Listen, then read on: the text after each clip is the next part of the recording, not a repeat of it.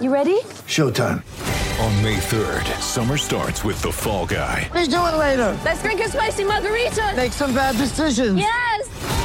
Audiences are falling in love with the most entertaining film of the year. Fall guy. Fall guy. Fall guy. That's what the poster said. See Ryan Gosling and Emily Blunt in the movie critics say exists to make you happy. Trying to make it out? Nope. Because I don't either. It's not what I'm into right now. What are you into? Talking. Yeah. The Fall Guy. Only in theaters May 3rd. Rated PG-13.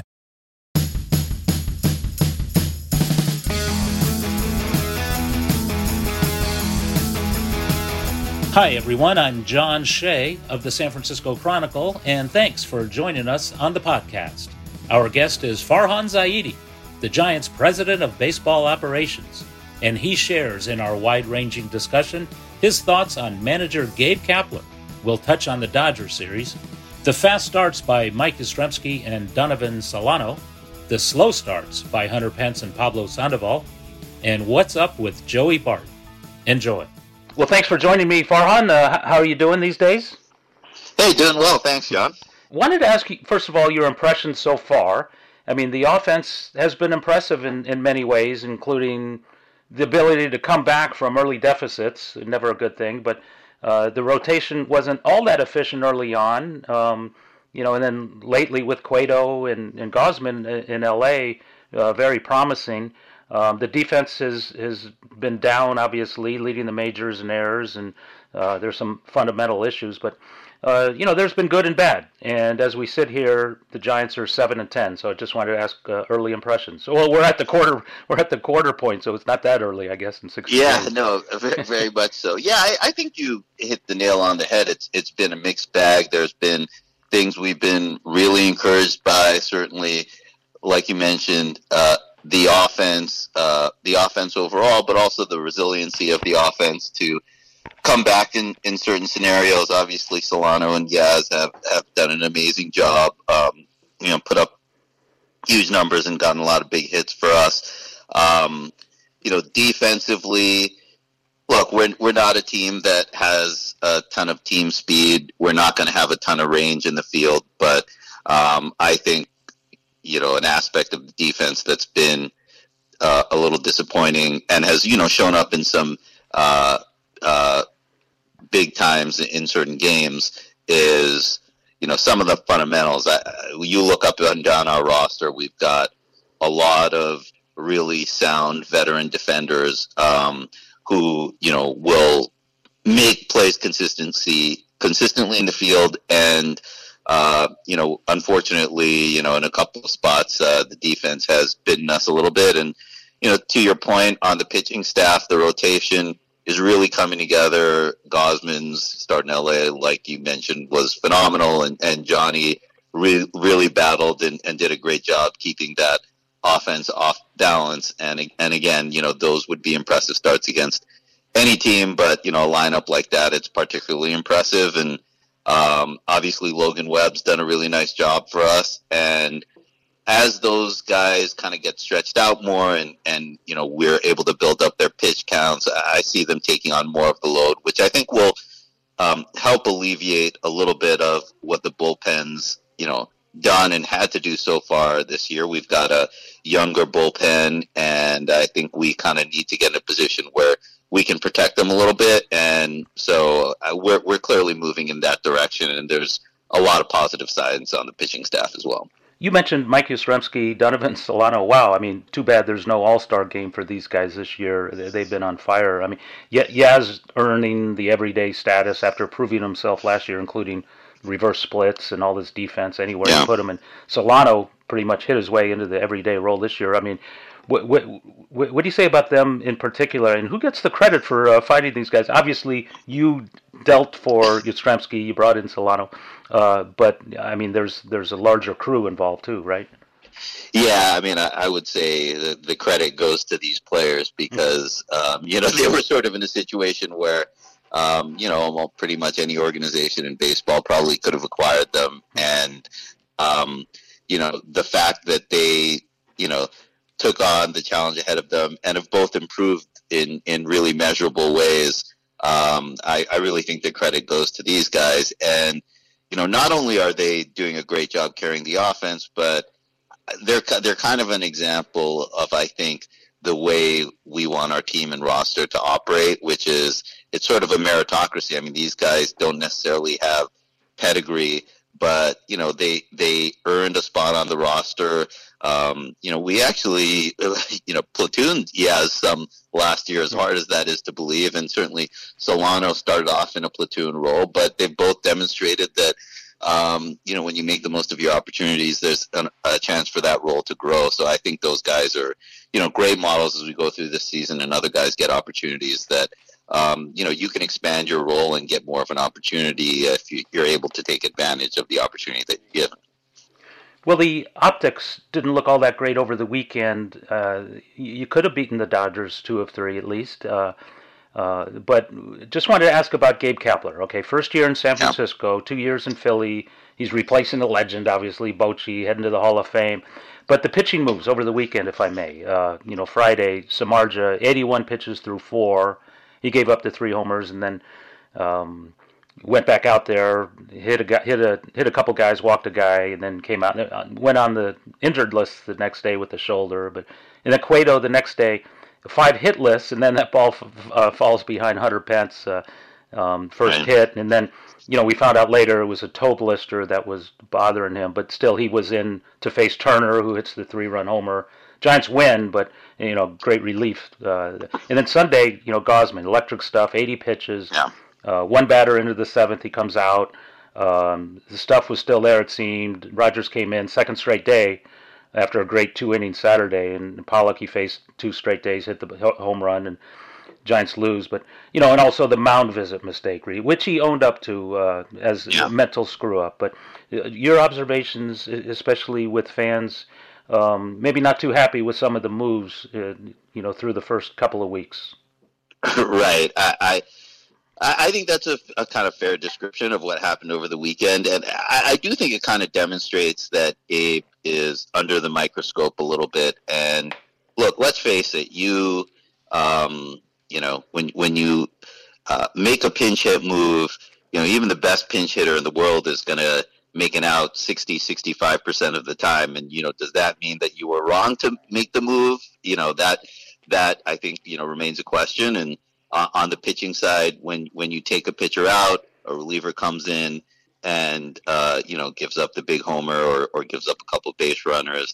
You know, it's hard to know what the pitcher that was in the game would have done. It's hard to know how the rest of the game would have unfolded. But you know, I, I think Gabe's under a little bit of a microscope um, because of some of what you alluded to in Philadelphia, and also the fact that this is a roster that um, is going to have to be managed pretty actively. Uh, you know, we've got um, you know, on the position player side, we've got some platoons that have actually been productive for us. And, you know, like we talked about with Solano and Yaz, guys have the opportunity to earn more playing time. But uh, the platoons ha- have worked well for us in, in a lot of cases. And on the pitching side, certainly early in the year, there's more of a burden on the bullpen, like we talked about. I think that's going to be eased going forward. But, um, you know, some of that has resulted in going to the bullpen, I think, before you would necessarily want to do it in a perfect world. And and kind of just to talk about each of the three scenarios over the weekend, you know, with Shark, we had no indication of of any kind of injury,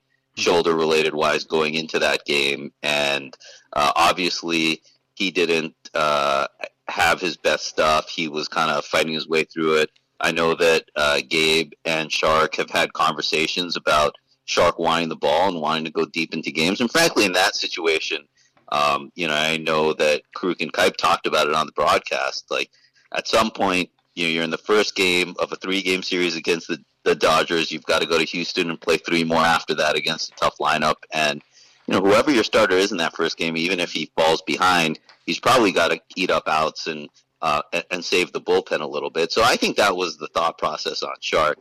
You know, the Cueto one. Uh, you know, frankly, I think it was a tough call because uh, you know, uh, in a lot of ways, Cueto still had a no hitter when, yeah. when, he gave up that homer uh, to Turner, and you know, he certainly pitched to Bellinger carefully um, uh, in walking him, but he had just gotten you know Mookie Betts out, gotten a big out there, so um, you know I think that was another case of a, a veteran guy who you know has had conversations with the manager about wanting the ball, wanting to get through innings and get the big out. And look, ultimately, it's still a judgment call, and you leave a guy in and he gives up a homer, and, and you're going to be uh, judged for that. That's that's the gig of being a major league manager. And then yesterday with Gausman, um, you know, I, I think that was as much as anything just a vote of confidence in the bullpen. You know, recognizing the job that Rogers had done the day before. And I, I know people will make the point, well, they'd seen him a lot. He was a submarine guy.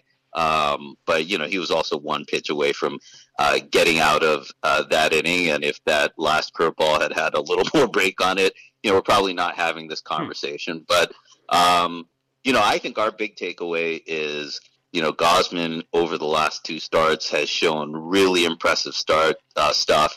Uh, the stuff we saw from him yesterday is, I think, as well as he's thrown the ball in his career, and so I think that'll certainly earn him, uh, you know, more rope and the chance to go deeper into games going forward. Mm-hmm, sure, and obviously you beat Kershaw on Saturday. Slater two home runs. Yaz hit one, a rare by a lefty. But I guess it goes without saying you totally support Gabe Kapler, stand by him. Uh, you're all in on him being the guy to bring the Giants into the new era. Yeah, absolutely. And you know, as we've discussed, we you know we we have a roster that's going to you know uh, require some active management, and, and that puts the manager under the microscope. I mean, you look at some of the wins that we've had this year, and he's done a great job navigating. Um, you know, some late inning situations and really helped uh, win some games for us. And you know, sometimes you get your hand caught in the cookie jar. That's what happens when you go to the bullpen. So, um, you know, I, I think the big thing, John, is as we sit here, is we're seven and ten. We could have easily won one or two more games, if not more. You know, feel like we should have a better record than than we do, and I think that's an indication of our optimism going forward. But you know, as the old Bill Parcells quote goes, you know, you are what you your record says you are. Right now, we're seven and ten, so we have some work to do. Yeah, sure. Now, um, Hunter Pence, Pablo Sandoval, five titles between them. Uh, team leaders, very likable people uh, among teammates, among fans. Um, I'm sure management, but um, uh, you, you, know, you're trying to get younger guys playing time. How long of a leash might these two folks have uh, going forward? Because their batting average is uh, not indicative of their career marks. Yeah, for sure. I mean, it, it's a tough one in a in a shortened season like this where you know, these guys have 30 at bats, but like you said, we're past the quarter mark of the season. So how do you balance those two things? Um, and, you know, I think you're seeing some adjustments as the season goes on. You know, Wilmer Flores was a guy who initially we viewed maybe playing a little bit more against left-handed pitching, but has done a nice job and his role has expanded and um, you know he, he's going to be in there more against righties you know um, and other guys who are struggling, maybe their roles get reduced a little bit as, as a result. I mean, to your point, those guys are great in the clubhouse. Um, you know, I think we're, we're still seeing signs of them. You know, Pablo had a couple good at bats yesterday, worked a walk. Um, Hunter, um, you know, had a nice uh, single to right field uh, in the game uh, on Saturday. So, um, you know, we're seeing some positives. Um, but to your point, you know, it's it's getting relatively deep into the season, and you know, at some point, I think Cap, the hitting group, you know, and the entire co- coaching staff is going to feel like we've kind of got to go with the hot hands. Mm-hmm, mm-hmm. Okay. Speaking of positives, you you pulled off two recent trades uh, Sunday with the White Sox. Uh, uh, Luis Basabe, who's an outfielder of many uh, talents, number eleven prospects with, with, with them, and it said that you know he might be among the top 20 with you. Good defender, speed, power. Uh, big home run in the futures game off a 102 mile per hour pitch, uh, and that's in the wake of another trade when you sent Billy Hamilton to the Mets for the pitcher Jordan Humphreys. I mean, these are possible impact guys of the future, right? I mean, th- these uh, the the fan base has been was pretty impressed, I think, with these two trades. Uh, could you speak of them? Yeah, I, I think you know we we we've talked about it. I mean, we are in a position where, especially with a short season, with 16 teams making the playoffs, uh, we really want to keep our eye on the present. And to your point, you know, we've got guys like Pablo and Hunter who are on one-year deals, and they're just here to help us win games right now. I mean, there's no, um, you know, it, it's all about the present with them. But you know, at the same time, we have to keep uh, you know our eyes open for opportunities that that may develop to acquire guys like Humphreys and and Basabe, and frankly, some of that is just coming from the roster constraints that teams are facing trying to get through this season. You know, with a 40 man roster, we've had a lot of injuries. You're dealing with a 60 man player pool as opposed to just having you know, uh, you know, dozens of players available in the minor leagues. So um, I think that's creating some opportunities which we're going to keep our, our eyes open for, and uh, you know, hopefully these guys can help us in, in the future. Basabe in particular is a guy who's been a top hundred prospect who had a really good season in 2018. Battled some injuries last year, and you know, to White Sox credit, they've done an amazing job developing young outfield talent. Luis Roberts, some of the other guys that they have and that made Basabe expendable in their organization. Um, whereas you know he he could get a real opportunity with us. So certainly excited to have him. You're listening to Farhan Zaidi on Giants Splash. After this quick break, I'll ask about Joey Bart. Stay tuned. Get ready for the greatest roast of all time the Roast of Tom Brady, a Netflix live event happening May 5th hosted by Kevin Hart. The seven time world champion gets his cleats held to the fire by famous friends and frenemies on an unforgettable night where everything is fair game. Tune in on May 5th at 5 p.m. Pacific time for the Roast of Tom Brady, live only on Netflix. We couldn't have a podcast without a Joey Bart question. and I understand Joey and Patrick Bailey aren't just cat- catching in Sacramento, but also playing some first base. How has that been going? Uh, and is it because Posey's coming back next year, and this is a way to get one or both of those in the lineup next year? Right. Uh, it's it's um, you know there's certainly a lot of, uh, of factors at play, and um, you know the, the the first and foremost thing, just focusing on on Joey, is just his development and making sure that when we push the button um, it, you know, he's ready. And you know, I've, I've spoken about this some publicly. You look at guys like, you know, Mookie Betts and and Mike Trout, and those guys had five, six hundred at bats in, in Double A, Triple A. Um, you know, I think back to when I was in LA. You know, some of the, uh, you know, call up decisions that we face with guys like Corey Seager and, and Cody Bellinger, you know, those guys had, you know, six, seven hundred at bats at the double A and triple A mm. level before we called them up. And even at that point, we were wondering whether it was the right time. Yeah. So it's not Joey's fault. I mean, he battled injuries last year and unfortunately with what we're facing this year, um, you know, I still view him as getting important reps because he's facing – you know, good pitching in Sacramento. We've got guys like Dereck Rodriguez and Andrew Suarez. Those guys are with the taxi squad right now, but you know, he had the opportunity to face those guys as well as other guys that are AAA big league pitchers. Um, and I think those are valuable reps. And you know, I, I've heard. Uh, you know, a little bit of the rallying cry, like, what do we have to lose? And, and what we have to lose is, you know, putting Joey Bart on uh, a career path that doesn't allow him to get the most out of his ability. What we have to lose is uh, calling him up, you know, maybe a little too early, having him struggle, having that impact his confidence, and um, you know that's the last thing we want to do. And frankly, we would rather be, you know, a little bit late on calling him up than a little bit early on calling him up. And uh, you know that is not to suggest that we have any notion of what the right time is. You know that we're waiting for a certain date or that we wouldn't do it by a certain time. Uh, but we're just continuing to collect information and, and as much as anything, you want to feel like when you call him up, it's absolutely the right time. And if he starts out 0 for 12 or, you know, 0 for 20, no one's going to say, hey, did we call this guy up too early? We're going to feel like this is the right time. We're just going to keep hmm. running him out there. And uh, when we get to that point, we'll, we'll see him up here. Yeah, in the meantime, I think uh, we might have put to rest the thought that the Giants were holding him back for service time issues to get that extra year because that seven days have come and gone a long right. time ago. But uh, uh, anyway, um, speaking of Sacramento, you, you uh, made a point. I mean, the great thing about a minor league season is facing so many other teams and so many other kinds of pitchers. But I'm just I, have always wondered about this. How can the hitters you're mentioning and all the others benefit at these uh, alternative uh, uh, alternate uh, alternative sites when right. they keep seeing the same pitchers over and over?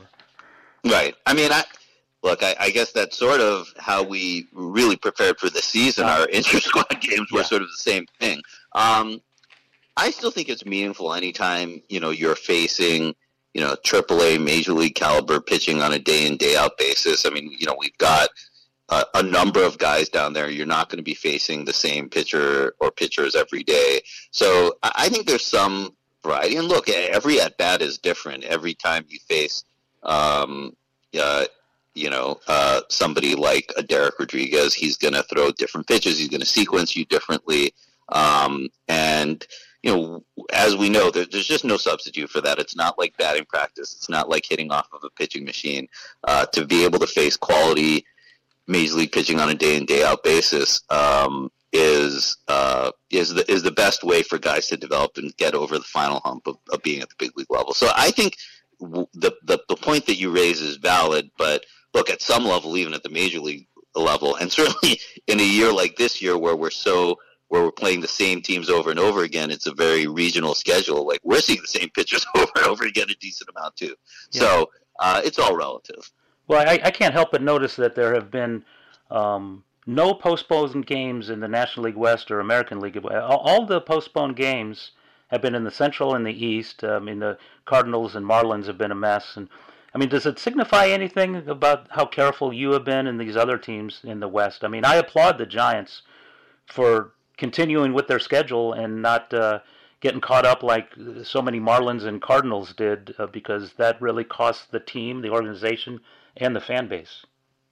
Yeah, you know, it, it, it's such a tough environment out there because you know I have friends uh, who have you know contracted the virus. I'm, I'm guessing you know people that have, Sure.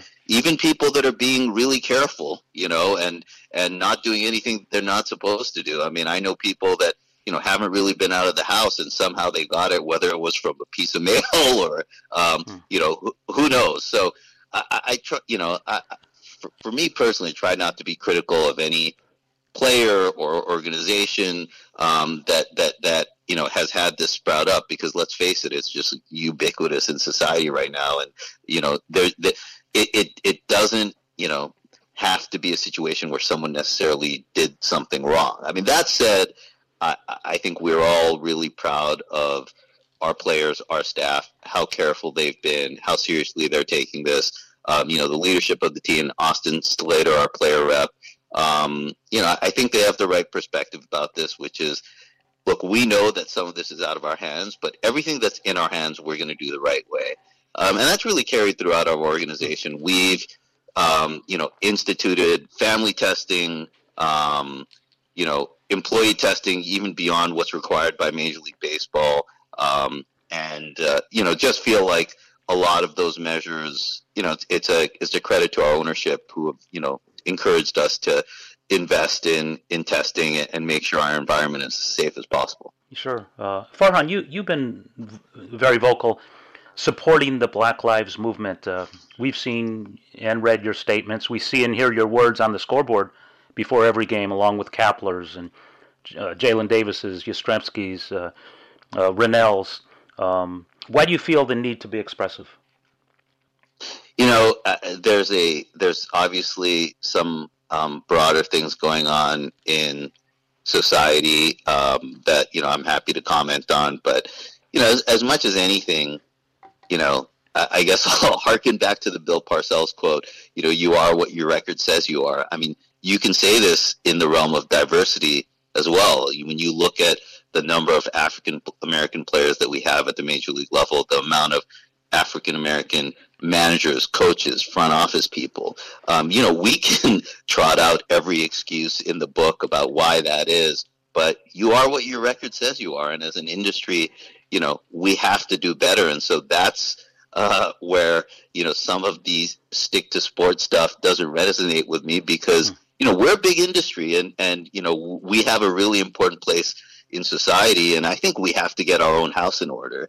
Um, and that's why, you know, I'm proud to be a member of the Giants organization that, to your point, is making our support for the Black Lives Matter movement very visible. Um, you know, and then from a broader societal perspective, you know, I would say the same thing that, uh, you know, there's a clear need for change in society for a greater sense of uh, racial justice. And, um, you know, I, I've learned that, you know, when you're in a position of leadership and, and you have a voice, you, you have a responsibility to speak up. And, you know, some of the comments that I've made over the last couple of months, I've been surprised by, you know, some of the feedback I've gotten, you know, recognizing how important it's been to people to hear me speak out, people in the Giants organization, other friends that I have or, or acquaintances from around the game. And it just makes you realize uh, the responsibility that you have, even even more than you would realize. I mean, I've made this comment before. Um, you know, certain things that might have happened in the past, you know, that I found troubling. I might have just texted a couple of friends and said, "Hey, this is terrible. Did you see this?" Um, you know, but then we're just all operating in our own echo chambers, and and you know, I think we all in the society that we're in right now, and some of the challenges that we're facing, have a responsibility to speak up beyond those individual echo chambers. Right, and you know we've seen the numbers, the players, uh, uh, African Americans, eight percent, a little bit north of that, at least on the opening day roster last year. You know, nineteen percent in 1995. I mean, two managers, Dusty Baker, Dave Roberts. Uh, uh, Major League Baseball is doing some things. The youth initiatives, the RBI program. Uh, you know, I've interviewed Tony Reagins and Tyrone Brooks, both hired by MLB to to help bring in more African Americans at different levels. Um, um, but you, you know, for, particularly the Giants. I mean, you did interview African Americans to be your general manager and manager. I mean, just off the top of my head, Billy Owens and Will Venable, for instance. I mean, they're qualified. They're good. They're still Right. looking for, for those gigs. Uh, why aren't we seeing more decision maker um, decision makers at, at, at the higher levels in baseball, including on the Giants? And I mean, why don't the Giants have that presence uh, in in upper management, or for that matter, even on the coaching staff, which is very diverse otherwise? Right, right.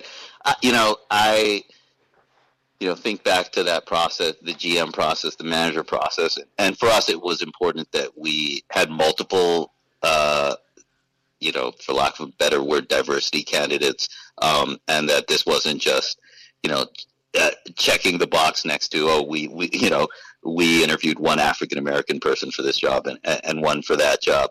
Um, so uh, that was important to us in, in the process. I mean, you know, we have prioritized becoming more diverse as a baseball operations group.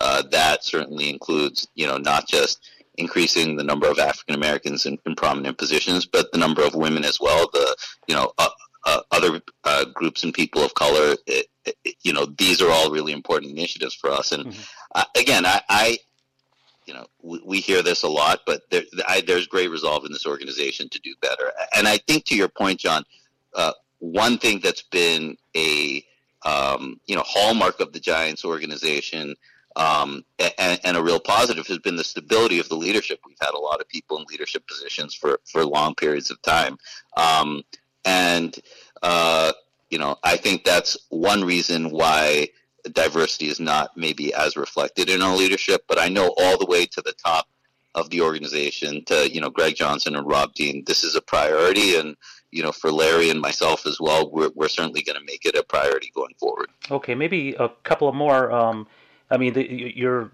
coming up here facing the Houston Astros. I mean, they're yeah. a different league, but uh, you were with the Dodgers in 17, the World Series, seven games, and you had personal stake in that series. Uh, what, what is your thought about the Astros uh, scandal, including in regard to the years you were with the Dodgers, where it kind of made a difference? Can we just go back to talking about Joey Bart? yeah, um, yeah. You know, I, I um, you know, look, it, it's tough. I, I would echo a lot of you know what Dodgers players have have said, which is that you, you look back. I mean, that was a, a heart wrenching loss. You know, um, uh, you know, in 2017. Uh, I think it was one of the best World Series ever played. It went to seven games. There was a lot of close games. There was a lot of drama, um, and you know, you you you're always going to have that what if in your head. You know, um, and uh, that that part of it is, is, tough. And obviously, for me, I've left the organization.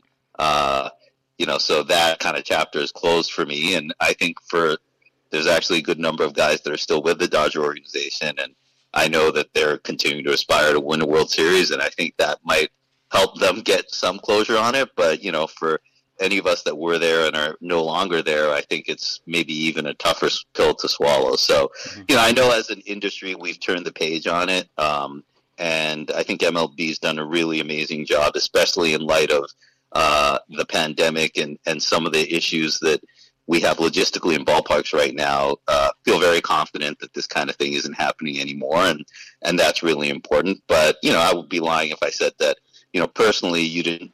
I didn't see all that news coming out, and um, you know, just feel like you know you you were maybe you, you were you were maybe cheated out of something. It's a tough pill to swallow. Mm-hmm.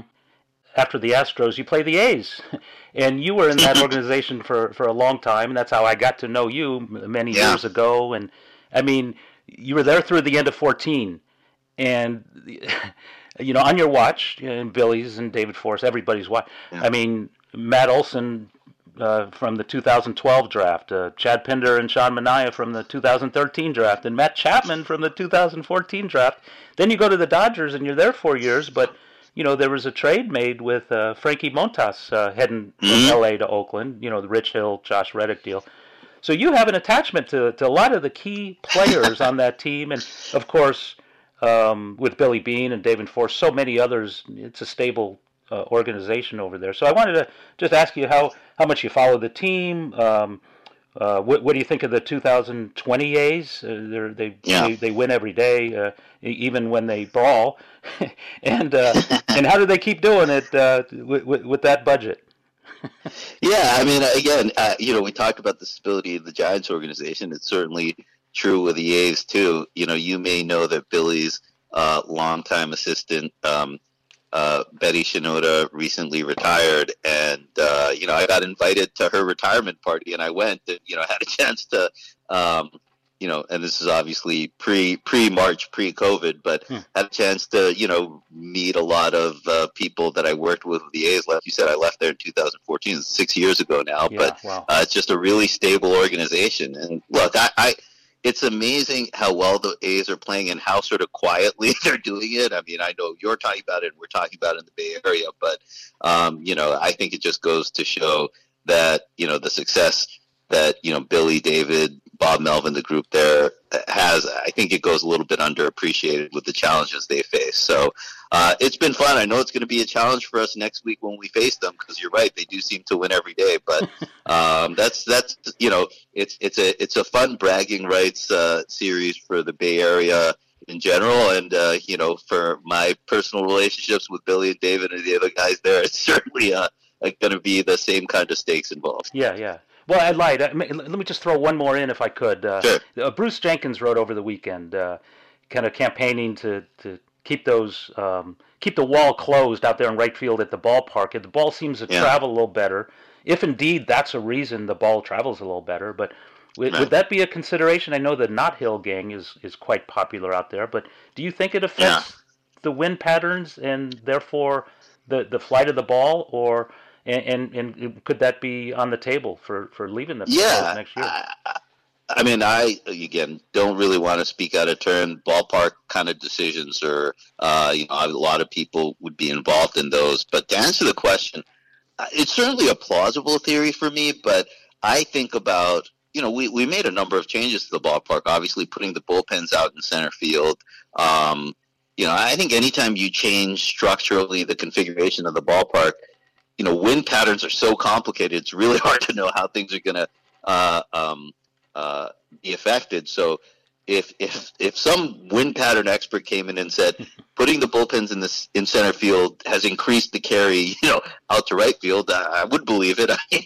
Mhm, None of us really know any better. So, I think between the you know changes we made in center field, you know, not having fans in the park, who knows how that affects uh, affects things in the aerodynamics. Um, uh, so I think that could be due to a number of factors, but I think we're open to anything. I mean, certainly, I know our players have been very happy to see some of that carry out to right field, and hopefully, we can take advantage of it in these home games we have coming up. Well, Farhan, thank you so much for this, and thanks for your honesty and willingness to address all these topics. I much appreciate Ab- absolutely. time. I wanted to again thank Farhan Zaidi for joining us on the Giants Splash podcast. Henry Schulman and I will continue bringing you podcasts as we venture deeper into the 2020 season. The Giants Splash is a production of the San Francisco Chronicle. Podcast producers are King Kaufman and Alan Johnson. The theme song, Batter Up, was written and performed by Lauren Gold and Ray Eastless. Support The Splash and all of our great journalism by signing up for a Chronicle membership at sfchronicle.com slash pod.